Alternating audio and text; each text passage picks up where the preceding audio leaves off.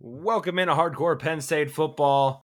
A big time show today. Matty Fresh joining the podcast right here, right now. If you're watching live on YouTube, we have a lot of practice notes to go over, fan questions, of course. Oh, and by the way, a new partnership here with Hardcore PSU FB. So we'll get into all of that and more in this week's episode. Thanks for being here.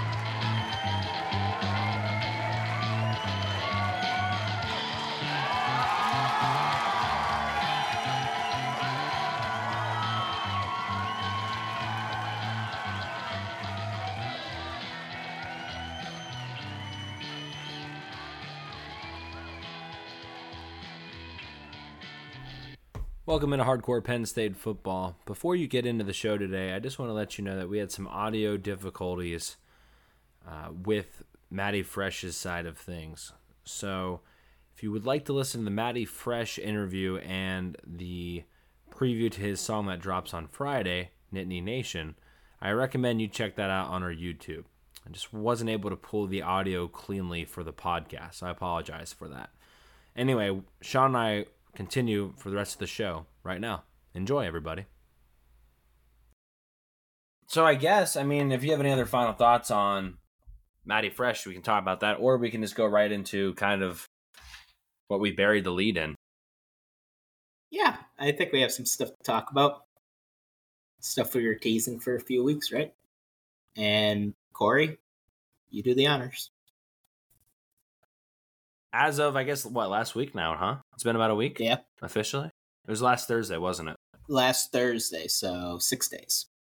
Yeah. So as of a week ago, Hardcore Penn State Football has sponsored or, or partnered with um, Mercury, which is a media company that led co-founded by Adam Breneman, and they reached out to us. I think I saw the first like reach out. I think it was back in June, like June 25th or yeah, something late like that. June. Um, and so we've been working with them, trying to figure out exactly how this partnership would work. Um, and here we are. So obviously, some changes to the the cosmetic things on the actual podcast on YouTube, and so you've seen those things. There's been some awkward pauses probably in the audio. Um, I'll probably edit some of those out for the podcast. People that are just listening on a podcast. Um, but some some changes have occurred and are happening. Um, good changes though, fantastic changes.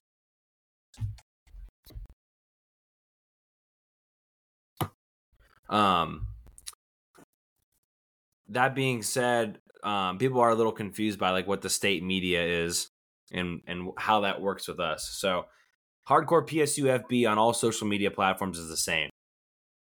Find us on Twitter, whatever, Instagram, all that stuff's the same. The only thing we're really sharing with them is state media, which is on YouTube. Now, the reason for that is state media is not just our show. There's going to be likely two other shows. Uh, I don't know if they've officially announced who there's going to be on there, but there's going to be a former uh, Penn State player show. I know Christian Hackenberg is signed, and he's he's already kind of spoken about that. Um, and I believe Brandon Bell has already said that he's he's involved too. So those two at least will be on the post player show. And then there is going to be a show with current Penn State football players. And the reason for that is Mercury signed an NIL deal with Penn State. Um, so that is the reason for why we will likely be able to, you know, have additional coverage and, and potentially more interviews. So we'll be working with Mercury, with Adam Breneman, with others, Christian Hackenberg, Brandon Bell, etc. Um, and because of that, we'll have a lot more opportunities to interview people, whether that's former Penn State players, whether that's current Penn State players, etc. Uh, we'll we'll get some of that pie. So, um, which is pretty awesome. And and we'll get a lot of uh, just a lot of help in the world of editing and marketing, etc. So we're really excited about that as well. Yeah, yeah, we're thrilled. Absolutely thrilled. Um, so the show is going to be the same. I know we got some questions about that, like you know, how's it going to, you know, how's it going to be? Is it are there going to be differences? And kind of like what Cory said, we're going to get help with editing. Uh, videos are going to look better. We're going to be getting really interesting and really good uh, interviews. Um, and yeah, it's everything we've been doing, except it's gonna be better. so uh, that's the good news for you. Um, and yeah, we're just we're so so excited by this opportunity. We're thankful, uh, thankful for Mercury for you know reaching out to us and thinking of us and trusting us, and we just we can't wait to we I mean, well, we've already started, uh, but we can't wait to get into football season with this. Um, and yeah, ceiling is the roof. Yeah, it's uh, I'm I like I'm excited. Don't get me wrong. It's just the uh, there's been a lot of stuff behind the scenes today, especially today, to get it all taken care of, and so like it's been a it's been an exciting day but it's been like a kind of a stressful day at the same time. So just because I maybe don't sound very excited, I very much indeed am very excited. It's just been a lot of work today um, to, to kind of get everything over. But really, we appreciate everyone that's been listening um, here on YouTube, but also on the podcast as well. Because I mean, just just so that you guys know, our numbers have been fantastic leading up to this partnership like really fantastic. Like we're we've been moving in the right direction for the last month now awesomely on our own. And so we're just excited for what what could potentially come from here. So, um, yeah.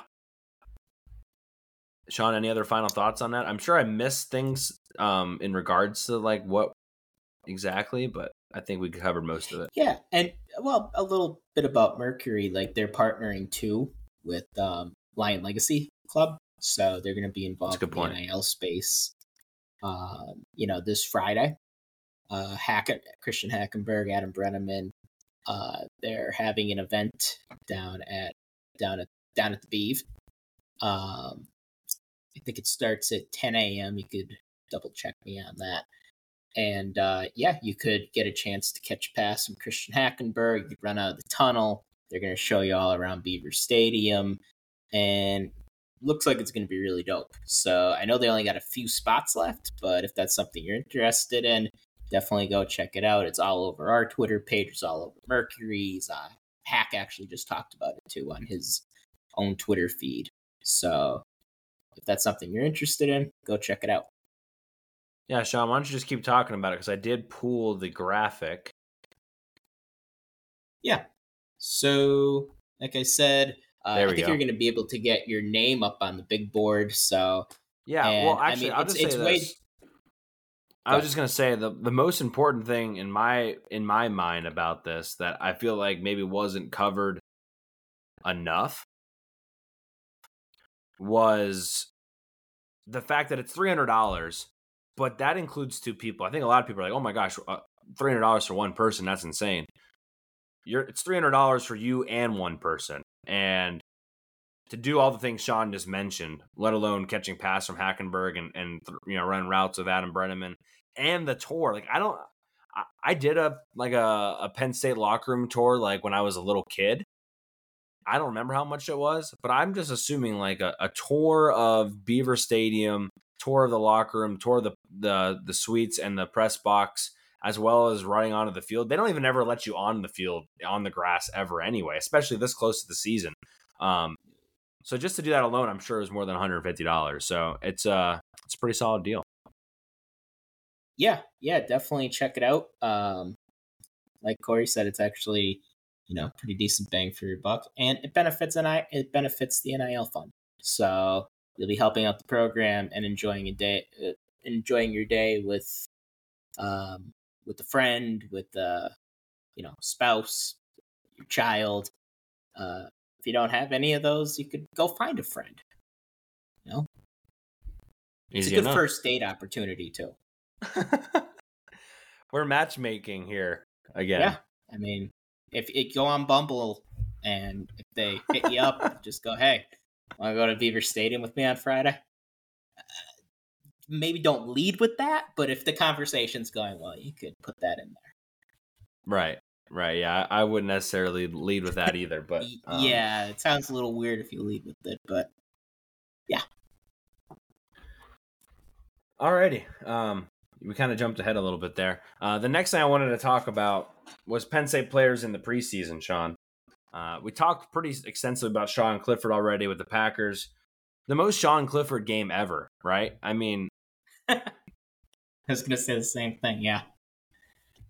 Like Sean Clifford in that first half alone had two interceptions. I will argue the one interception, the receiver didn't come back for the ball whatsoever, but led the Packers on multiple scoring drives um, and did some really good things and uh, had some really Sean Clifford esque plays like move out in the pocket and throw a, a dart on the run he did some really solid things that I was pretty impressed with. So I don't think he hurt himself at all.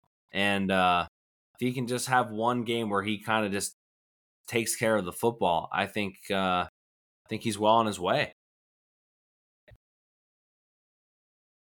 To unseating Jordan Love.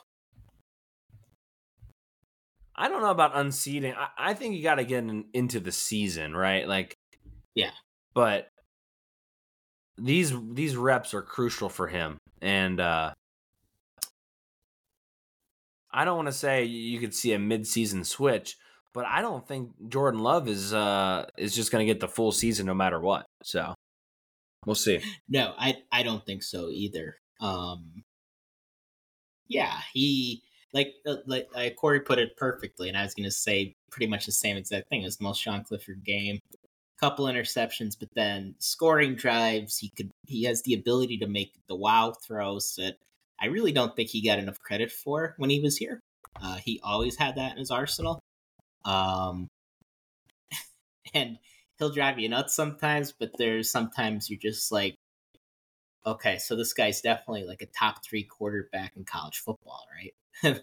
he just he does things like that, and that that's who he is. And a guy like that could stick around in the NFL because he has it up here and you and teams will keep him as a backup because they're like, all right, if our starter goes down, Sean could go win us a game. He could lose us a game too, but he gives us a chance. There's so many backup quarterbacks that just give you no juice at all, and you just know you're getting nothing from him.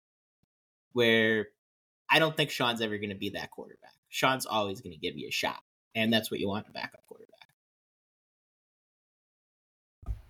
Right. And, and, I think I think to a certain degree like you get some sort of level of momentum if he comes in the game, right? Like he's going to provide some sort of oomph. And and to have that in a backup quarterback could could really well like turn the whole game around if if you need him to. So sure. Um Matt I McGloin, 2010. You know, he came in for the Cowboys a couple times and feel like he didn't have that same oomph that you were hoping he would have. Raiders, right? Well, he was with. Oh yeah, I think he played the Cowboys. Yeah, I think it was Raiders. Yeah. Yeah. yeah. Yes. Yeah, he didn't. But Cliff has more arm talent than Matty did. That's true. That's true. Um, I want to get to Jahan Dotson t- catching a touchdown pass um, because it was a heck of a catch, heck of a grab. Uh, I saw there was a a bet out there. I don't know what sports book it was on. Over under six and a half touchdowns for Jahan Dotson, and I would I would probably bet my life savings that he finds a way to have seven touchdowns this year. Like that, I think he got eight last year and yeah. he got hurt. So if that's his over under, hammer the over. Right. I mean, that should be easy. Yeah. Provided so. he stays healthy, of course. Right, right. Um Juice Scruggs, center for the Texans, yeah. rookie. Uh, there was unfortunately injury to the starting center for the Texans, so now he's running with the ones. So he's got uh, former Ohio State quarterback from last year, C.J. Stroud. Um, he's got those hands right under his bum. So yeah, I think Laremy Tunsil referred to him as a dog. And if you're referring to a rookie as a dog, I mean, that's high praise, especially from Laremy Tunsil, who I think is the highest paid left tackle in football. Yeah, he's he's fantastic. Um, yeah, and we mentioned Juice Scruggs and how important he was on the team last year. So, um, very excited to see what he can do with this opportunity. Uh, Tig Brown played on Sunday. I didn't really watch the game, but he racked up a bunch of tackles, had a couple really impressive tackles in open in open field. So uh, that was good to see. Shawn, did you see the Arnold Ebiketie sack on your beloved Dolphins?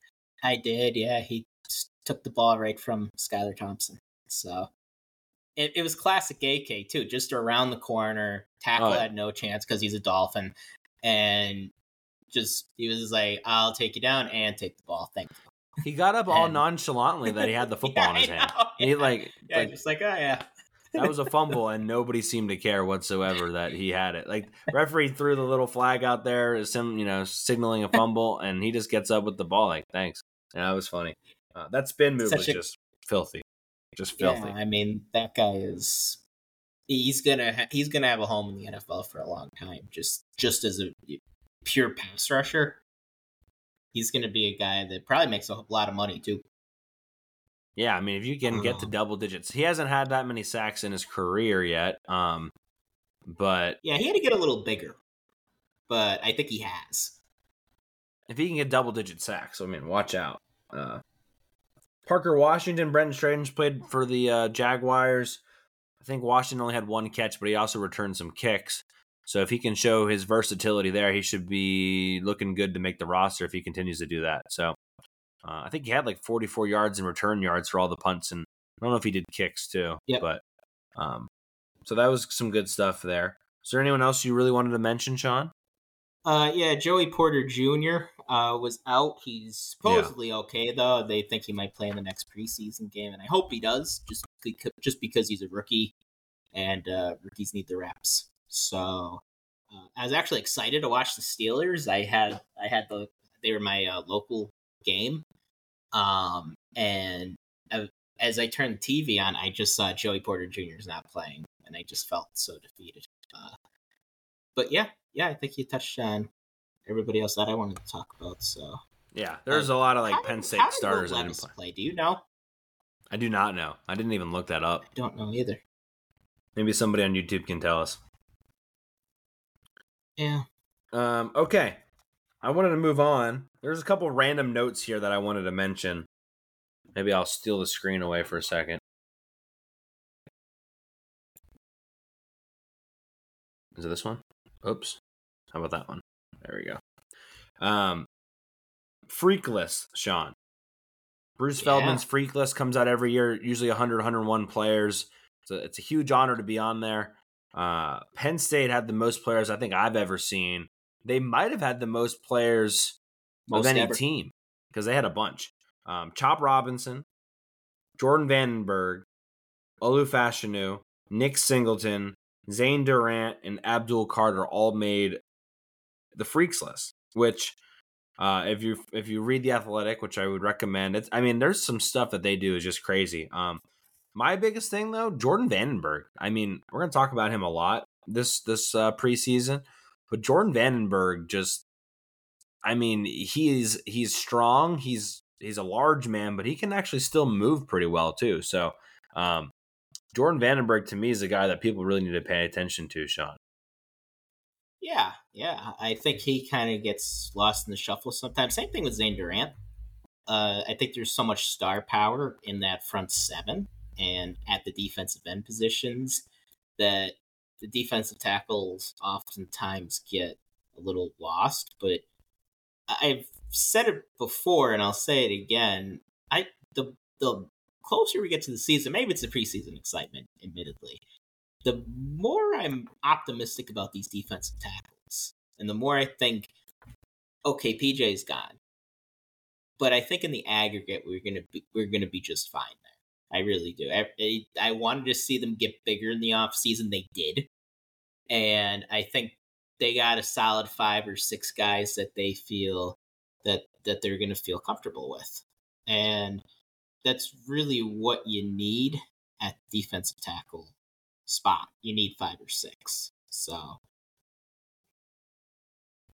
uh Davon Townley too. He's a name that you keep hearing come up, so look out for him. Okay, well I want to scoot on over to AP poll real quick and just mention that uh Penn State came in at number seven we don't really care about the preseason AP poll. We don't really care about the AP poll very much at all. Um, Michigan two, Ohio State three. I think Wisconsin was in there, but as far as teams that Penn State plays, Iowa comes in at twenty fifth, um, and and that's about it. We actually have a fan question a little bit later in the show about one of those teams. So, um, yeah, I'm not. Cool I guess Iowa at 25 is fine. I wouldn't have them any higher. So whatever. Yeah, um, I mean, I would like them to be ranked coming in, but I don't know if they'll get by the Cyclones. Cyclones are a weird team, though. You never really know what you're getting with them. Right. Yeah. Um, Ball State added to the 2028 schedule. Penn State played them one time, and I was back in 2021. 21. Yeah. First game post COVID. That's right. One like 41 13. Yeah, first home game post COVID. Yeah. Is that right? Yeah, I was I was in attendance. It was a beautiful day. Was it actually 41-13? So, it was something. It might have been 44-13. I think we had a weird number. Yeah, I know we did have a weird number. Um, Ball State has not really done well since then, so we'll see if they they were coming out of that year. They were actually the MAC champion, so yeah, there is a lot of there are a lot of nerves for that one. And I actually walked out of there feeling pretty confident about the team. And then we beat Auburn, and I felt really confident. And then the Villanova game happened, and I stopped feeling confident. uh, how about Drew Allar signing a deal, a Bose deal with headphones and uh, providing all the offensive linemen with headphones just cuz. That was pretty cool to see. Also, yeah, you're quarterback, a smart move because they're the ones that are protecting you. Damn right. I mean, this is a move that you see a lot in at the NFL. Like the quarterback will yeah. take their offensive lineman to a fancy restaurant or or something like this, or he'll buy them all Rolexes. So yeah, you want to keep them happy. Also, uh, I don't know if you saw this or not. It just came over Twitter right when I sat down.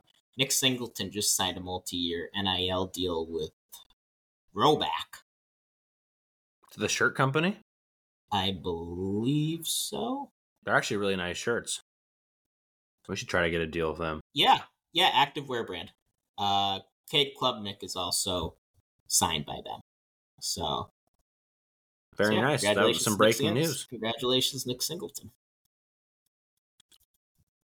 Yeah, I was gonna plug that Mercury experience, but we already kind of did that, so we're good there. Uh, we can get into the practice notes, I guess, if you're ready to do that. Yeah, let's do it. Got a lot to say. Yeah. Uh, first of all, I was not at the practice. It was actually like a tornado watch that day, but I had some other things going on as well. Um, not a nice day. Not a nice day at all. I was kind of like thought they were gonna do it at Beaver Stadium, and and that obviously changed, which I guess was a good thing because the weather was bad. But um, I know James Franklin kind of wanted them to do it in Beaver Stadium originally. Uh, that I want to mention two things. Obviously, it was wet for some of that practice. So the things you hear coming out of that practice, just keep in mind it was wet. Um, the second thing I think is almost more important was Penn State's offense was practicing being backed up in their own red zone. And so they weren't really uh, they moved the ball back a couple times once the offense had kind of got out of there. And so just because there wasn't a bunch of scoring, it wasn't a scrimmage, it was a practice for situations. So that wasn't um you know there's a little bit to play with that as well. Uh just one before we get started on these notes. Um Shawn, you want to start offense or defense? Or special teams for that matter? Um let's go offense. Okay. Let's go offensive line. Um let's. Olufa Fashanu kind of on a pitch count from what it sounded like as far as not needing a bunch of reps. Kind of, we they already know who he is, and um, wasn't out there for the practice. You had Drew Shelton at left tackle. Kind of an interesting thought. I'm, I'm like, I get it. Um, curious if that plays into the season. Like, do you play him for all of the UMass game? Do you play him for all of the Delaware? I mean, obviously, if you're blowing him out, you probably won't play a lot of people. But does that kind of light reps translate to the game or is that just for practice? I think it's just for practice, but it's something to at least pay attention to. And is that all of a sudden or is that because maybe he's not 100% yet? Will that eventually go away? I don't know, but that's the first time we'd really heard about it. Yeah, yeah. I think they're taking things easy with Olu. Uh, you know, the weird thing about him, and I'm not saying I disagree with it because he's a smart kid we all know he's really good. He's only played in nine games, eh, nine or ten games since he's been here. So in a way, I kind of think maybe it's a good idea to give him more reps. But they know way more about his uh, his availability and what he could do than we do. So I'm not gonna question that too much. But I would like, but um, I think that's just going to be what it is. Uh, also to note, uh, Landon Tengwall was not practicing. Yeah, and little concerned about that. Franklin said that on Monday that he's dealing with some bumps and bruises, so he doesn't. It it doesn't seem like it's going to be something long term. Because even though Franklin doesn't talk about injuries, he, he will give you like them yeah, he if you ask him, he will tell he he'll again if you read between the lines with him, he'll let you know if it's something serious or not. Uh, I also want to note uh, Drew Shelton was playing both left and right side, and uh, JB Nelson was the one filling in for Tengwall. So he seems to be, uh, you know, the backup guard right now over Big Big Ioane. Uh, and from everything that I've heard, like the 247 podcast was saying, they think JB Nelson, they think JB Nelson has NFL potential. Like he's not just, you know, some backup guy, uh, you know, kind of like a spare tire. Like they think that guy could seriously play. And it just, it kind of goes to show you just how far we've come because we've had guys on the offensive line start who were borderline Big Ten players. And if you want to do the kinds of things we want to do, like compete for a national championship, you can't have just borderline starting uh, starting offensive linemen on your team. Right. You just can't. You can barely afford to have them in the two deep. So I think that just shows you how healthy our depth is at the offensive line position, and that's a story pretty much all over the team. Yeah, I would say you know, it'd be nice to know who that who that uh fourth left tackle is or fourth offensive tackle in general is. You you have Caden Wallace, you have Olu Fashanu, and you have Drew Shelton. Who's that fourth guy? You know, Tengwall can bump out. JB Nelson can even bump out. Um, you know, who who is that person and, and and who will step up in that role if that, you know, has to happen. So Uh, I know that was something even in the spring, James Franklin was kind of curious in. So, um, yeah, just that, that's one thing. I I'm glad you brought up JB Nelson because that was yeah someone that was brought brought up quite a bit. I wanted to mention Hunter Nourzad too because that has not really been a question mark at all, or really even brought up as a question mark, which I think is a good thing. You know, you mentioned what to get out of press conferences. Well, it's also things that weren't said, right? And center has not really been brought up at all. So I think he's uh, instilled some confidence in the staff there. Um, we don't really we, we think Dawkins is finally healthy behind him, so you actually might feel pretty good about the center position right now. Um, as well as you can. So, and, and, to to that point too, Shawn, we haven't heard very much about Sal Wormley this off season. I feel like he's just been plugging away. He's got a little bit bigger from when we went over the weight, but you know he he he seems to be doing pretty solid uh, in his own right. So uh, I think you got to feel pretty good about where the offensive line is. And I just want to wrap it up since we're being so positive. Caedan Wallace is doing a fantastic job. I mean, we saw some reps during the Big Ten film that they showed, and he was holding his own against Abdul Carter, etc. And you know, he had some really good reps against Dani Dennis Sutton. I mean, I think Caedan Wallace, and this might be the year Caedan Wallace figures it all out, and and then that just takes this whole. You know, we said what a couple weeks ago. Caedan Wallace is not going to lose the right tackle job. So what you need to be doing is to be rooting for Caedan Wallace to get better, not not for Drew Shelton to take his spot. And I think, as far as we know, that's happened. Seems to be. Um, and that's that. That's a good. That's the way it's supposed to be. Like you want your older guys to be starting over the younger guys, ideally. I mean, sometimes the younger guy is so good that you can't keep him off the field, but eh, ideally you'd want the experience combined with being your best player at that spot. And that's what Caedan Wallace has. And I know Franklin mentioned that he's one of the um the the uh he's part of the foundation of that offensive line. That's a word Franklin used. So I think they they seem very happy with Caedan Wallace. And overall, I thought he had a good year last year. And those who listen to the show uh, going into 2022 season know I was pretty nervous about Caedan Wallace and uh, Bryce after that uh, rotation, but it ended up working out uh, working out fine when Caedan was in the lineup. Yeah, yeah, yeah. No, no, no, for sure. Any other offensive line uh, comments before we move on? Uh, no, I, I I had something about Dawkins too, but you you covered him pretty well. So sweet. Yeah. Um, good line. I think I'm feeling good about it. I'm feeling very good about it, to be honest with you. I'm feeling better than I probably should, but feeling really good. Uh, let's go to tight end. I don't have that much. Uh, Joey Schlaffer had a touchdown catch from Jackson Smolik during the practice. And I just wanted to reiterate what we've been saying about Khalil Dinkins this whole time. He's probably the number three tight end on the roster. What you think? Oh, number three.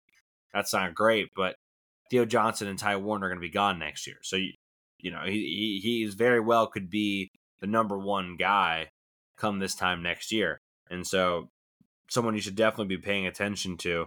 Uh, Khalil Dinkins making some money moves. Yeah, yeah. Franklin mentioned uh, Dinkins quite a bit. Uh, in in his post practice comments. Uh, and uh, I, I think Theo Johnson has also been highlighted as being a strong leader in that role.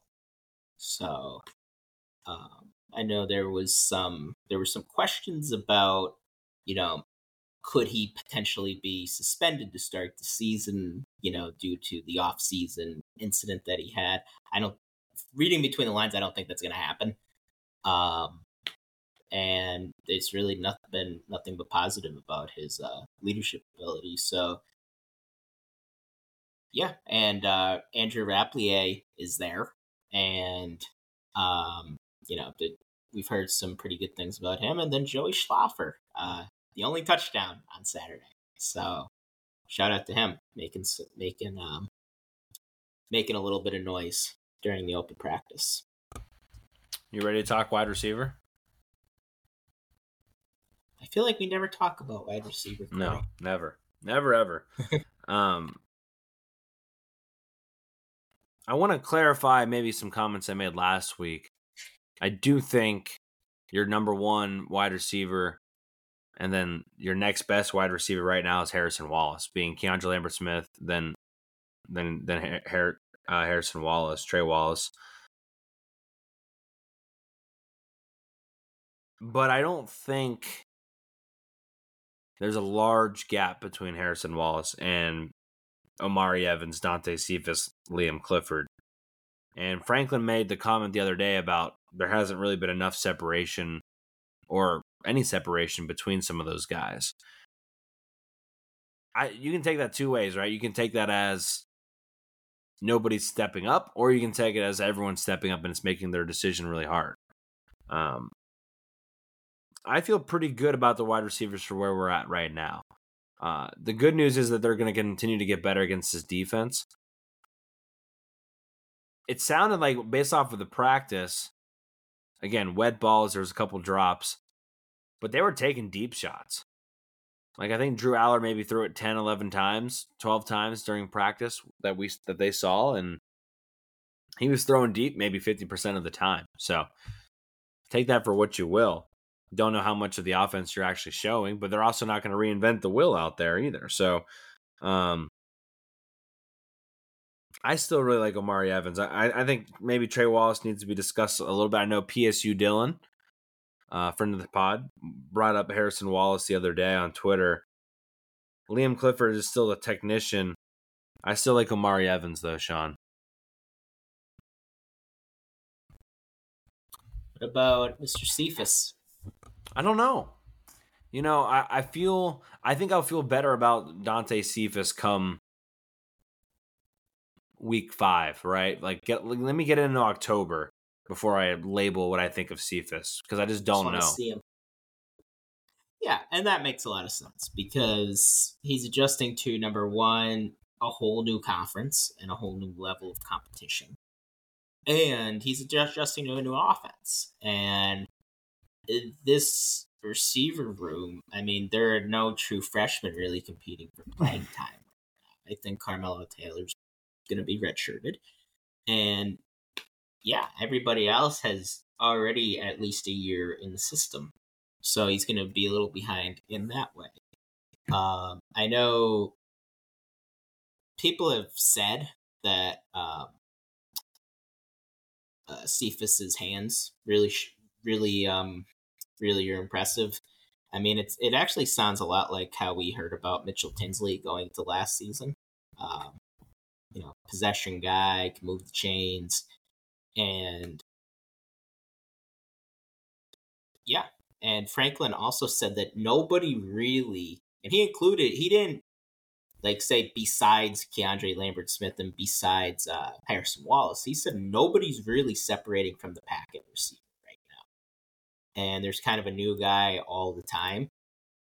And, you know, that could be that could be interpreted in a couple of different directions. It could be interpreted as we don't have a true number one receiver, which I would argue it didn't last year either.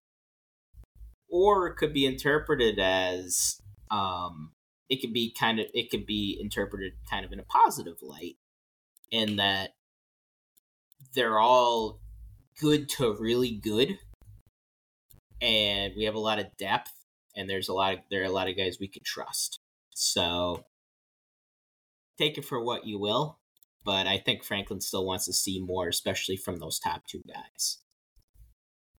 Yeah, no, no, I, I get that, and uh, the good news is we'll we'll learn more about it, and uh, I'm sure we'll talk about it quite a bit on next week's show, the uh, the preview show.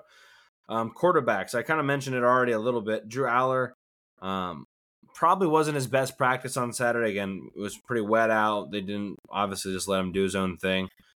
What we have heard though from unnamed sources, uh, Drew Allar is very good at football, which probably doesn't need very much convincing. But hearing from somebody that's been around the program quite a bit, for for somebody to say the words E L I T E to us was was kind of you know a big deal, and so to I, I, Shawn, when we heard that, I was pretty. I mean, I took that to mean something, right? It wasn't like somebody off the street told me that Drew Allar is elite. Somebody I think you know we we uh, feel is pretty credible, and it got me pretty excited, right? If if, if Drew Allar really does play to the level that maybe he could play to, or fans are expecting him to play to, I mean, you look at games like Illinois versus Iowa, even the Ohio State Michigan games; those get a lot easier uh, thing things become a little bit more clear, Shawn. Yeah, that's right. I mean, first off, yeah, we have unnamed sources now. How about that? Secondly, um, I wish the day was nicer because I mean, number one, just just for the fans and everything, and people who you know travel to go there. I would have traveled to go there, uh, but I was in as in the Big Apple. Um, and the other reason I wish it was nice was you could get a real you could get a real feel for the team there. Because when you're going up against a defense who I think is going to be the best defense in the Big 10, eh, Eh, pretty much any offense in the country is going to struggle. And that's what we saw on Saturday. That's what they saw on Saturday. I mean, Allar didn't look his best and they didn't really have him even throw that much. I think he only threw like 14 or 15 passes the whole day. And like Cory said, half of them were deep balls. And those are already low percentage throws. And then you factor in the rain, you factor in he's throwing against guys like Kalen King. So I don't think you got a really good look at the offense on Saturday. And combine that with Olu Fashanu, uh, didn't participate in much of the in much of the 11 on 11 stuff. So I I think it's hard to get a lot out of it uh, from from the quarterback uh, position specifically. It's cool. It is cool to note that Jackson Smolik had the only touchdown pass though. So I mean, you continue just hearing good things. You continue to hear good things about that kid and the improvements he's made since the spring. Yeah, yeah, I was just gonna mention. I I don't know if we saw the best from Beau Pribula that day either. I think he was a little bit eager to take off and run. Take that for what you will. Um, also, mm-hmm. you don't know how well somebody can scramble in practice because if somebody gets it anywhere close to them, they call him down. You know, he might not actually be down. That eight yard run actually might have gone right. for 17. I mean, how many times you see, you know, Trace McSorley, Sean Clifford think he's going to go down and he, he breaks a large run. I mean, tackling a quarterback in space isn't the easiest thing in the world. So um, that just unfortunately doesn't play to his benefit. That being said, you still would like him to be a good thrower, especially in a Mike Yurcich system versus maybe a Joe Moorhead, John Donovan system. So we'll have to kind of keep an eye on that. But it'll be very interesting post Allar to see where things end up, right? Which I know is very far away. We still have two years, but where do things go from there? Because Drew Allar, his arm strength alone is probably going to be enough, and and he might have just enough wiggle. But after that, if you don't have a surefire, sure, surefire five star right there, do you lean more towards a guy who has a little bit of ability to run, or do you do you kind of trust maybe a Jackson Smolik who can run, but maybe is just more accurate passer. So just something to keep in mind. Way, way, way, way, way deep down the road there. Um, I want to finish with yep. running back, Shawn. We mentioned him last week, I think, and then sure enough, he played a bunch in the practice, and that's Trey Potts. Don't sleep on Trey Potts. Uh, he's going to see a lot of reps. I think he caught a couple balls out of the backfield as well he came back knowing where Kaytron Allen and Nick Singleton were at.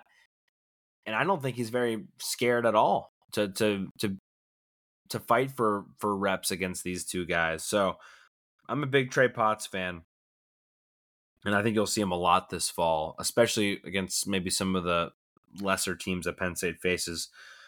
I do think Penn State fans need to pay attention to the fumbling because they did have some fumble issues as a unit on Saturday and obviously go back to that Northwestern game and how many fumbles during that game. I'm not saying I'm worried about it, Shawn, but I'm I'm a little skeptical. I'm I'm going to be paying attention closely to that moving forward. And if there is a wet game early and we see some fumbles, I I might upgrade myself to concern. Yeah, yeah. I mean, we play in Big Ten country, and in Big Ten country, you could get weather from pushing 90 to 20. It could be really rainy. It could be beautiful. It could be snowy. You just, and sometimes it's week to week, you know, and that's just the reality of playing here. It's not, we're not playing in Southern California. And it's, it is what it is. And you got to be able to hang on to the ball in tough conditions because if we're playing in Ohio State or Michigan, or even a team like Iowa or Illinois who could beat us if we play bad, they're not the the, the committee isn't just going to say, "Oh, well, when they played Illinois, it rained out." That's not the way it works. You have to be able to overcome bad weather. Um, so tad concerned, but I would also say a fumble here and there in the rain, it does, it could happen to the best of us, but it can't happen like we did last year in the Northwestern game. It just that can't happen. Um, right yeah, I share what you're saying about Trey Potts. Uh, the guy's a proven commodity. Uh, he's played a lot of football. Uh, he played the entire 2021 season after um, Mo Ibrahim got hurt. So he knows how to be a starting back in this conference. And he's going to be our third guy. And he could play a small but key role in this offense. Like if we need third and a yard, there's a decent chance he's gonna get he could get the ball, especially if Kaytron might need a blow or something. Like to get that one yard, maybe it's a little hot takey. I I might take Trey Potts over Nick Singleton, and that's nothing against Nick. I mean, eh, I might rather him. I mean, I I remember uh, Andre Robinson when Saquon was here. He had some key first down, move the chain runs and he obviously wasn't Saquon, but he was able to go and get two or three yards here and there, and I think that's a lot of what we're going to get with with Trey Potts. Uh, I also want to note that London Montgomery impressed a little bit. Uh, he's coming off an ACL tear. Uh, he didn't play his senior year of high school at Scranton Prep, uh, but um, he's supposed he's he's doing some good things. I didn't hear a lot about um, uh, about Cam Wallace in this practice, but we have yeah. heard in the past about him. Yeah, yeah, I'm still I'm still so high on Cam backs, Wallace. Running backs are good, man. I think they're I think this is a special group. I really do. It was nice to hear positive news about Montgomery. Right, coming off of the injury, didn't really know what to expect, so that that was that made me feel good. Uh, let's go. Let's go special teams because we talked about not all rainbows and butterflies there. Yeah, well, and we have a question later on in the show, so I don't think we have to go too deep right the second on it because somebody I don't know who it was um, had a fan question on it, but just briefly, um, they made some solid kicks. Sanders Sahaydak and Alex Felkins from pretty far out. I think Sahaydak did make a fifty-something yarder. Um, as Higgins on YouTube says, Tank Smith, the goat. Um, so that yeah, was good to see. But they also yep. missed a couple, and there were some consistency questions there. And, and, the same thing we've said about punter as well. So I don't know if it's anything new from last week because I feel like we talked about it quite a bit last week, Shawn. Um, but we'll we'll get to the fan question in a little bit. But still, still not exactly resolved there at special teams. No, no, it's it's it's a fluid situation at especially a place kicker and punter. Um, the 24 7 pod mentioned a name that I remember hearing in passing, but they mentioned uh, Ryan Barker. Uh, Tyler Donohue said he was the most accurate in Saturday's practice.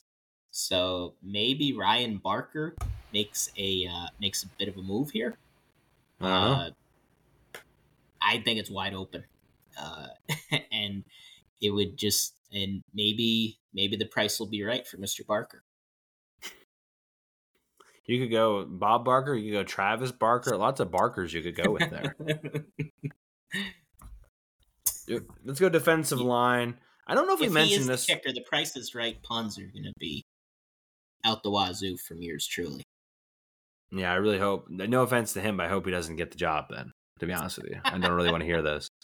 Um, let's go defensive line. I don't know if we mentioned it last week. I don't know if it happened all the way back to last week or not, but defensive tackle Alonzo Ford Jr., who had transferred from Old Dominion, is out for the season. I don't know when that news dropped, but I wanted to make sure we covered that. Um, don't really know where he was going to play in that lineup of six guys or so, but does hurt the depth no matter what. He he's not done though, so he has some. You know, he'll be able to come back next year.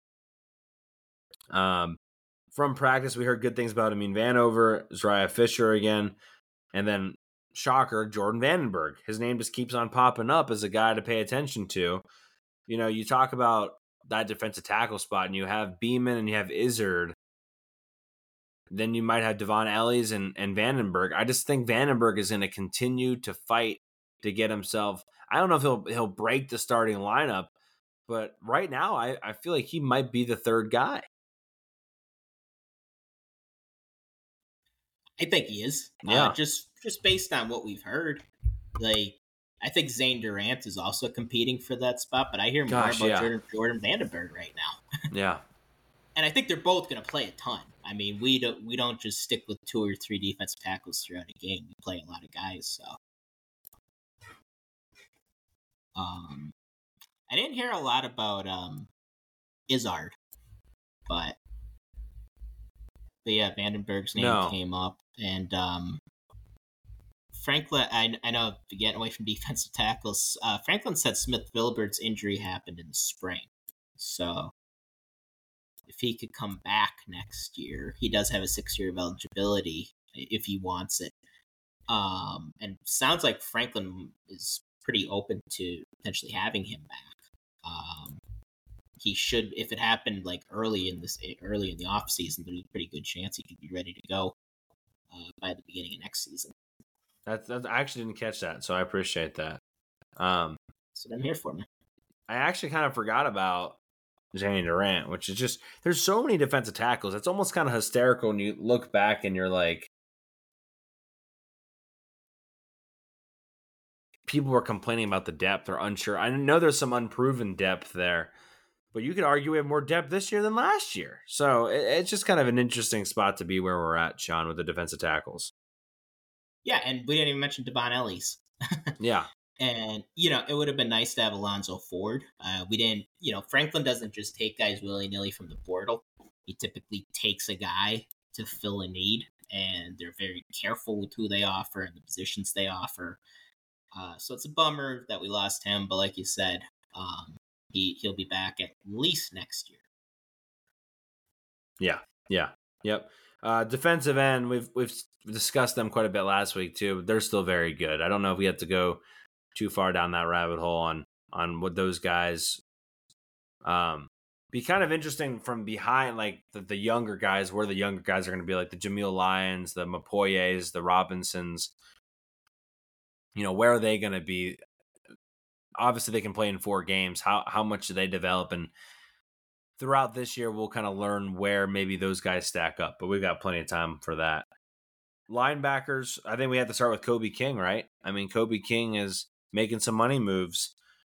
We thought maybe he was a little bit more athletic than Tyler Elsdon. Then he had the spring when Tyler Elsdon was banged up, and I feel like he's taken advantage of it. I don't know if we would say he's going to start over him yet, but I, I think both of these guys are going to continue to play a lot, and I think you feel better about those two. Uh, and, in Kobe King's uh, scenario, I think he knows where he needs to be sometimes. I feel like sometimes he might have been out of position there's no issue about what to do once he gets there. Um, but it's just making sure he's where he needs to be. And if he if he cleans that up, I mean, I I, think he's going to be fantastic at the mic. Yeah, yeah, you're definitely hearing a lot of positive things about Kobe King going into this season. And as somebody who's worried about the Mike linebacker spot a bit, I feel better than I did at the beginning of August, just because Kobe King's name keeps coming up as a guy who's improved. And like you said, he more knows he knows more about where to go, and that's the key. Uh, that's the key of being the mic is being able to read your keys and just knowing where to be and where to line up and good gap discipline. And that's something that I think King and Elsdon and even even to a certain extent, you know, some some of the other guys like Carter, uh, they, they struggled with the times last season. Uh, Carter because he was a freshman, and then Elsdon and King because they were also inexperienced. So a lot of that comes with time and just reps. And I think things are starting to really click for Kobe King based on what we've heard. Yeah. Uh, Dom DeLuca. I know you'll like this one, Shawn. The takeaway king so far oh. in camp. Not a defensive back, not a safety. Uh, Dom DeLuca, just a, a ball magnet, is what I believe a couple. I don't know if it was Terry Smith called him that, but uh, Dom DeLuca's a guy potentially to, that could wear that number zero that, that Jonathan Sutherland wore, a special team guy, but has played a lot of football, can play the Sam, can play the Will, had a forced fumble against Rutgers. Uh, just is going to be in the right spot. Maybe isn't the most athletically talented compared to you know a five star or a four star guy, but um, he he's going to make sure he's in the right spot, which which I think is pretty important. So uh, nice to see Saucy. him. Go ahead. Saucy. Saucy, yes, and go get Buy his sauce. sauce. Buy a sauce. Um, we'll have to wait and see kind of where they end up. As far, I think he's now playing in the Sam spot, um, but those Sam and Wills have been bouncing around quite a bit, so we'll have to kind of see where everyone kind of ends up. Uh, go ahead. Yeah, I mean, the crazy thing about the Luke is I don't think I've ever heard like a bad report about him or been like, ah, DeLuca, he really sucked today. I mean, it's just nothing but positives about him. And I think when you have that chip on your shoulder, like I'm sure he had, he was a fantastic high school football player. And in his mind, he probably thinks, I should have already had a scholarship. And I think that could keep you motivated. And he's proven he could play at this level. Like if it's if it's late in the game and we have Dom DeLuca in the game, I trust him. And I think that's I think that's high praise because I'm I'm not always the most trusting late in games. Part of it is I don't trust myself not to expire, but also I just get so nervous. But if I see him in there, I'm not going to be like, oh boy, and like saying a prayer because Dom DeLuca's in the game. Like he's got yeah. it, and yeah. I'll feel good about him. I was just going to mention the freshman linebackers, uh, Keys, Rojas, Robinson continue to impress. We mentioned that last week. I did hear good things about Keon Wylie. That was a name we weren't yep. sure of. So that was nice to hear some good stuff about Keon Wylie because linebacker was banged up right at the beginning of the season last year, showed some flashes late, uh, especially in Rose Bowl. He had a sack. So it was nice to see him kind of get talked about a little bit as far as where he is in the depth chart. Who knows? But uh, still at that Mike spot. So you've got some depth now at that Mike linebacker spot uh, with Elsdon, King, Wylie, and Robinson. Um, and and I'm not saying you necessarily feel amazing about Robinson and Wylie yet, but you know at least you got some names that you know there, and you and you, you have four names there because uh, you weren't really sure if you had four names this time last year. Yeah, yeah. I, I don't think we did. I don't know. We barely felt good about the top two guys who were playing all the time, and I certainly didn't feel good about anything uh, behind them. But uh, nothing but positives about the freshmen. Uh, we we expect Tony Rojas to burn his red shirt. I don't know about the other two, uh, but certainly I expect to see good amount of Tony Rojas, and I think he might play every game this year. Yeah, yeah, we, have mentioned the Tony Rojas hype train quite a bit. Um, let's go defensive backs. I think we have our first four corners pretty much set. Kalen King, Johnny Dixon, Daequan Hardy, and Cam Miller are your, are your four starters there that we feel pretty set about. Johnny Dixon probably not being discussed enough I, I really think Johnny Dixon. It's gonna be hard to argue this in the grand scheme of things, but you could make the argument that this corner tandem and King and Dixon could be better than JPJ and King. I mean, JPJ didn't play a lot last year, but I, am just saying, like that's that's how much they're getting talked about right now. Yeah, I mean, I think you can make an argument last season that Johnny Dixon was most improved guy in the team, and um, I think he's going to be ready to step up in that spot, go from being an average player to being good contributor to being a starter. And those are all steps. And how good of a starter are you going to be? And I think he has potential to be a to be a good to really good one. And I remind people that he makes an impact all over the field. Like he could play. Now I think they're gonna uh, they're gonna be biased toward the safeties with this. He could play that prowler package. Like he, he, he, he, with corners, you either have the ability to blitz and make and make noise in the backfield, or you don't. And he does. And not every not every cornerback could do that. Like he has a knack for being able to find the quarterback, um, you know, disrupt those bubble screens. Kalen King can do the same thing.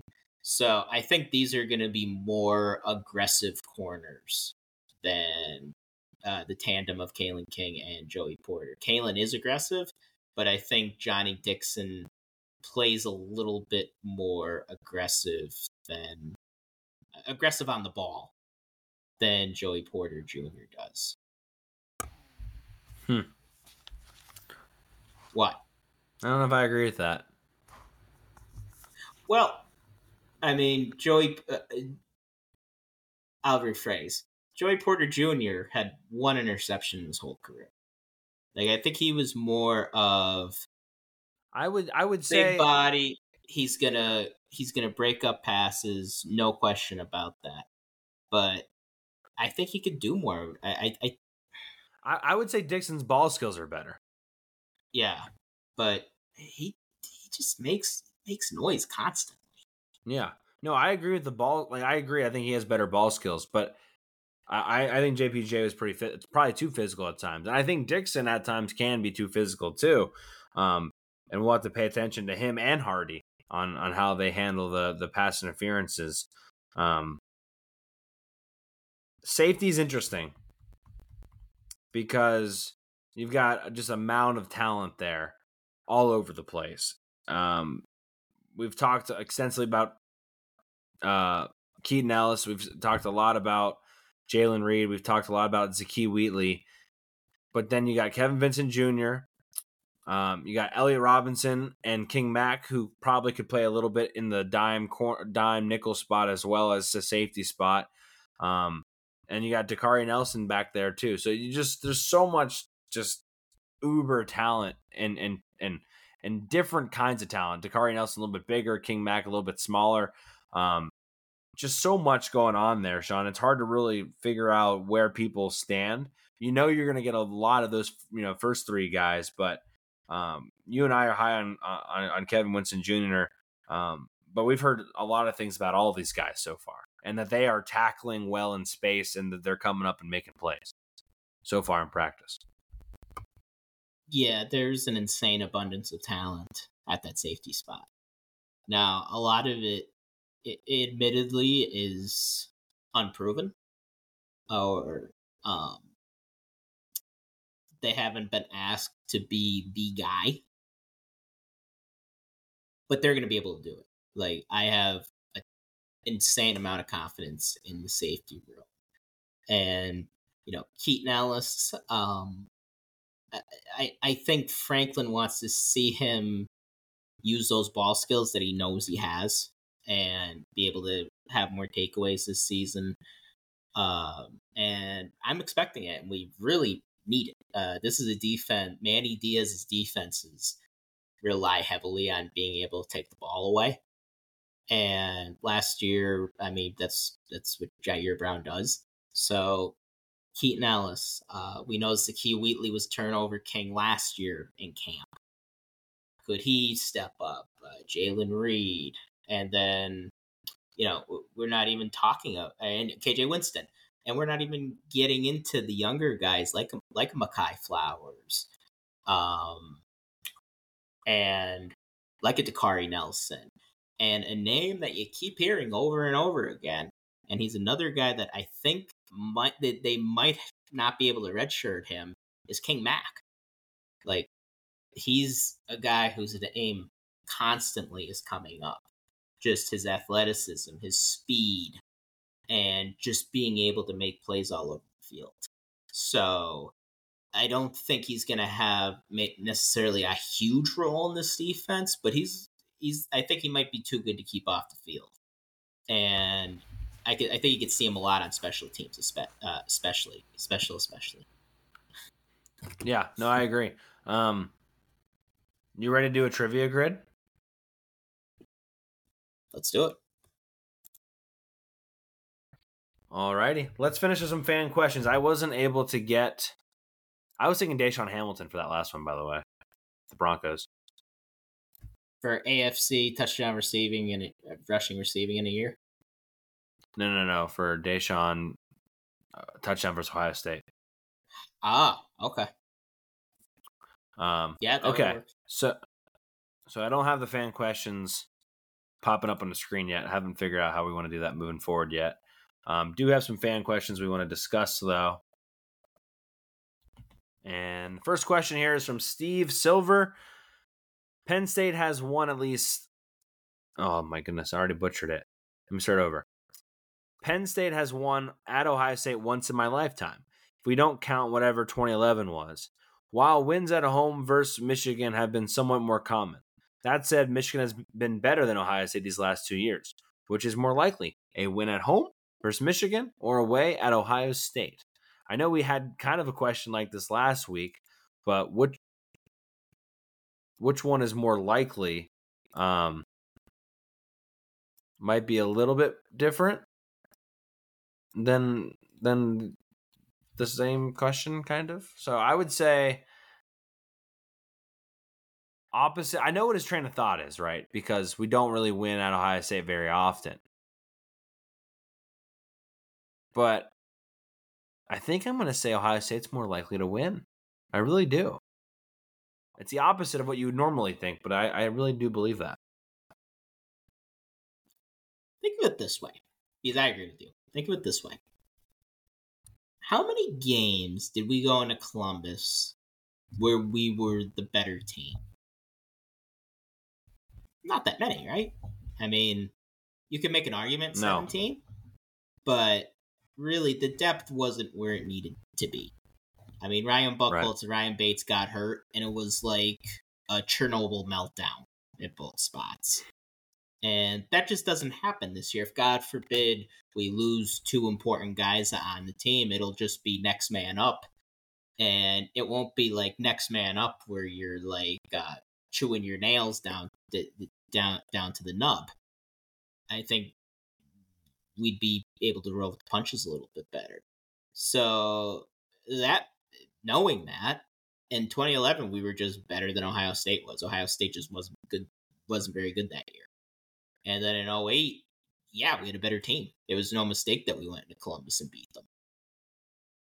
Outside of that, though, in my lifetime, there wasn't a time where we went into Columbus and beat Ohio State because we weren't as good as Ohio State. And we certainly weren't better than Ohio State. So that's why I would say this year it's more likely that we beat Ohio State than Michigan. Yeah, no, I agree. Uh, let's go to our next question. Shawn, this will kind of be of a spitfire one. Who are your top five quarterbacks in the Big Ten this season? Rank them. And uh, this is from Chris Powell, who says his favorite non alcoholic drink is Diet Coke and his favorite alcoholic drink is tequila. So all he needs is tequila. So Chris Powell, one of my oldest friends. Um, the number one quarterback in the Big Ten is Drew Allar. The number two is Beau Pribula. The number three, no. Um, so I think you got to go McCarthy. Uh, he's just he's up top Um, it's hard for me to rank these guys in order, but I guess I would go McCarthy. Uh, I would probably go with Taulia Tagovailoa two. Ugh. Um, maybe Cade McNamara three, but even that, that's a stretch and a half. Maybe Allar four. Like, I'm sorry, I don't like anointing Drew Allar before he's done anything. I just don't. And then the number five quarterback in the Big Ten. I guess I go Tanner Mordecai. Uh, but spoiler alert, I, I don't think this is a very good slate of quarterbacks in the Big Ten this season. Yeah, you compare these quarterbacks to like the Pac-12, and it's like, wow, it's rough. Yeah, I mean, they've got some really just- good. You think about the but Pac-12, they've Cade got McNamara in the top three. I mean, no. I mean, Pac-12, you got um, DJ Uiagalelei, you got Bo Nix, you got Michael Penix Jr., you've got uh, Dante Moore from UCLA, you got um, rising. Cam Rising, obviously, And Thank you. Son. I don't know how he's going to translate, but and I, I didn't even mention Caleb Williams. Yeah, I mean, So they got a bunch, and the Big Ten doesn't. I would go if I had to. I'd go one McCarthy, two Tagovailoa, but three I go Mordecai, four I go Allar, five I would go McCord. I don't care. I don't. I don't. I just. I just think McCord's better than anyone else that you could throw out there. Um, I think Cade McNamara is poop. into the playoffs. Okay. That you know that doesn't mean anything. These it means he could win football games. He didn't win any of those games for them. None of them. One at Penn State. Zero. Because somebody ran into somebody, not because of McNamara. He had three touchdowns. Don't get me started, Shawn. He's a Rex Grossman of I'm college not football. saying he's anything special. That, that this is a very down year for quarterbacks in the Big Ten going into it. Uh, we I'm might not be saying it's three. all right. I might have a totally You haven't different opinion mentioned though, midway through the year. you haven't you haven't even mentioned who his offensive coordinator is. This is true. Fair point. All right, let's get to Shawn's question. On a scale of one to ten, how concerned are you about the kickers punters? As everyone who watches the weekly YouTube show knows, my favorite thing to drink is Dr. Pepper. Diet Dr. Pepper. Um, yes, we know you love your Diet Dr. Pepper. Scale of one to ten, how would you rate the quarterbacks? Scale of one to ten, how would you rate the quarter uh Lord, I'm losing my mind. Yeah. Scale of one to ten, how would you rate special teams? Um, I would rate if we're gonna separate kickers and punters, I would give the kickers a solid six, and I would give the punters a solid five. Honestly, right now, Oh, That's so where you'd have kickers ahead of punters. A smidgen. But Okay. if six to five makes you feel that much better, Yeah. I guess, yeah. Yeah. Um, and Pretty mediocre honestly, that five, yeah. I mean, those are volatile numbers, right? Like that five and six can become a seven or a nine very quickly. Um, we just don't know any better, but we have heard things of inconsistency out of camp, so that terrifies me. Um, especially the punting, right? Like, let's take an, a, a game where maybe it's raining and Drew Allar can't throw the ball very well, and the run game is just a little slow, and we're not moving the ball, and we can't punt the ball either. Like, and to get us out of a jam, like that's when you start to be concerned about losing to somebody you shouldn't. So, yeah, yeah, I would say I'm I'm I'm concerned. Yeah. Yeah. I share your concern. And, you know, maybe they surprised us. I didn't feel very good about Barney going into this year. But one of the things that made me feel better about Barney is by summer, it was pretty much established he had the job and that he was going to beat out uh, Bacchetta. And that really hasn't happened yet this year. So that kind of worries me.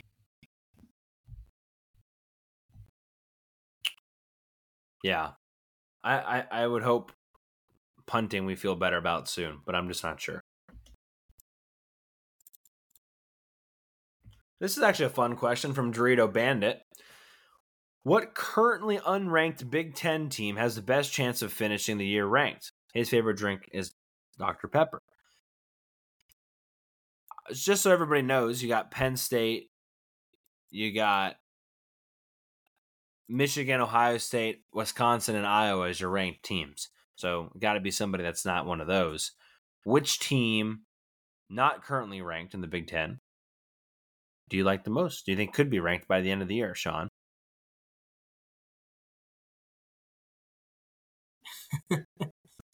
you would probably clown me for saying this. I was hoping you would. This team in particular, because you might know what I'm thinking. I'm thinking it's either one of two teams now. It it might be the Maryland Terrapins. Just process of elimination because the Big Ten West.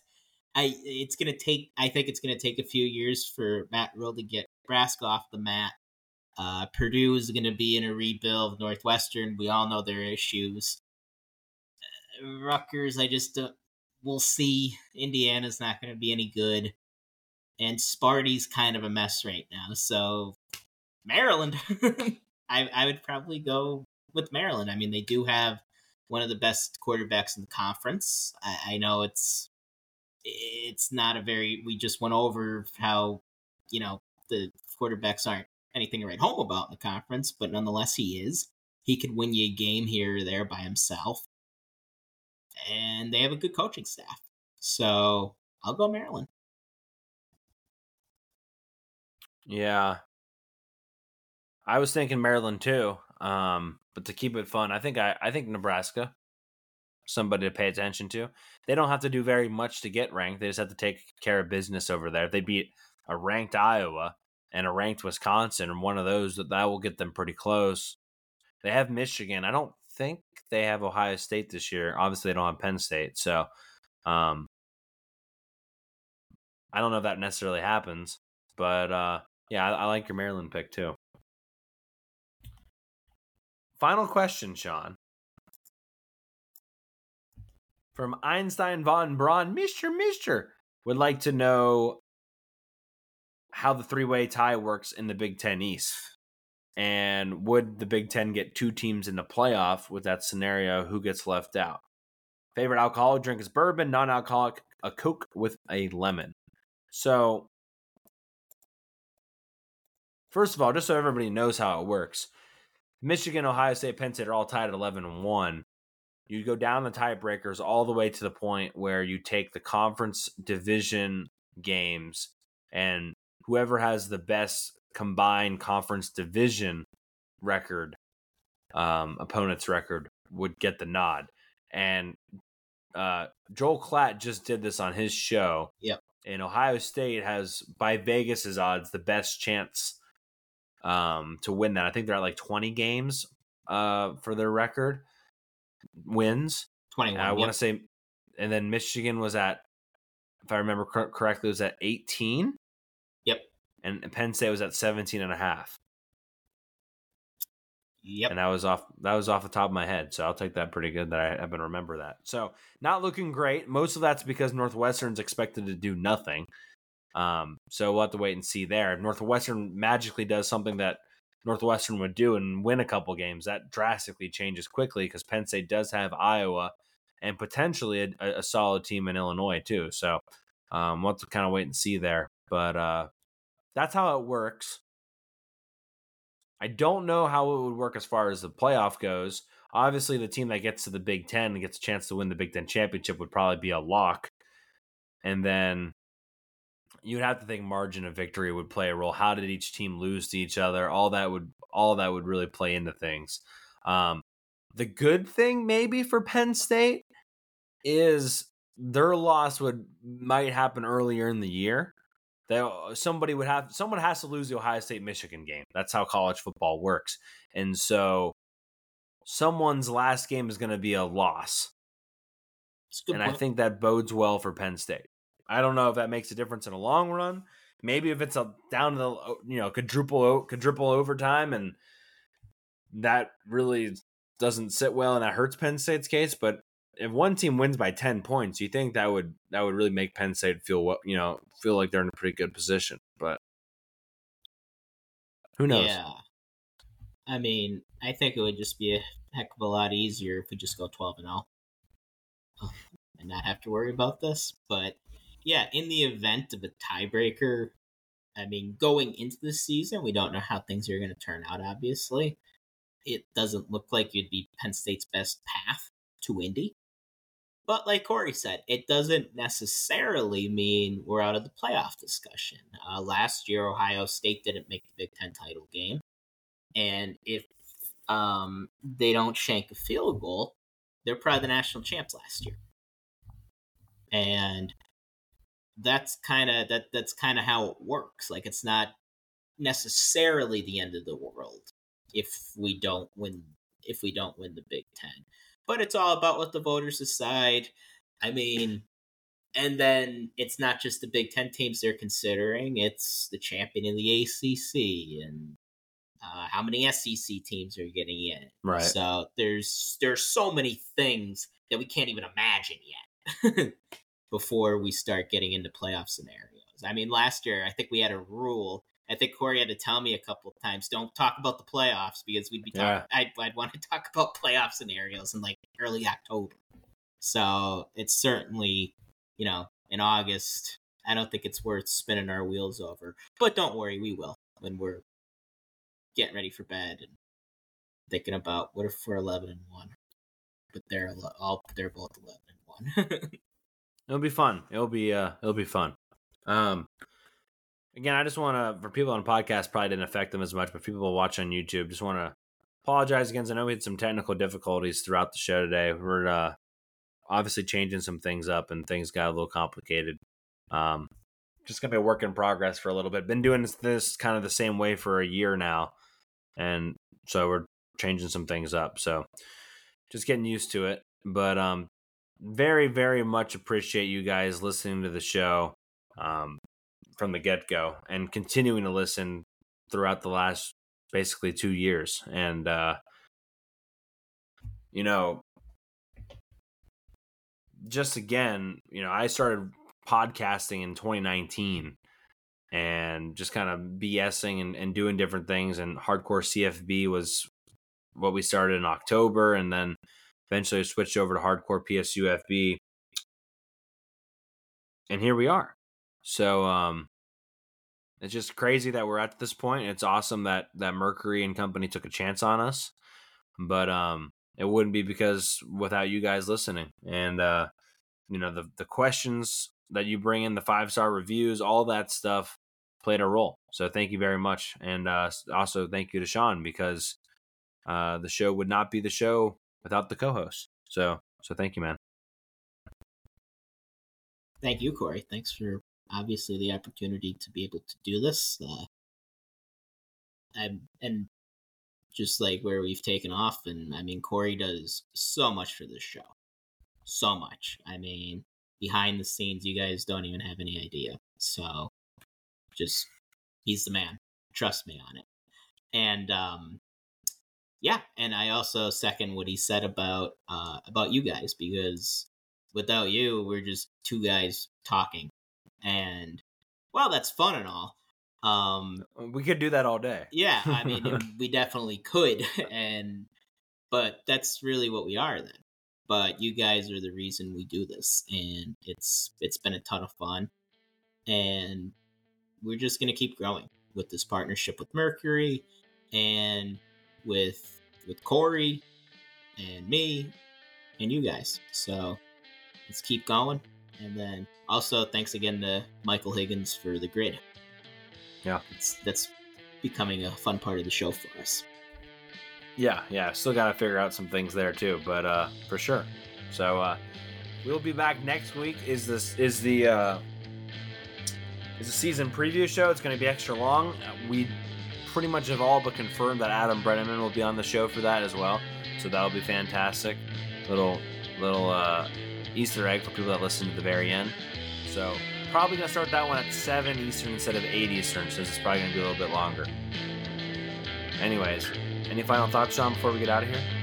No. No. it was a good show tonight. Good, you know, like Cory said, there's we're switching over, doing some new things, but overall, I think it went pretty smooth for the first time. Yeah, yeah, yeah. We'll get there. So, uh, for Shawn Kane, I'm Cory Lestochi. You've been listening to Hardcore PSUFB. Catch you next time, everybody. See ya. Later.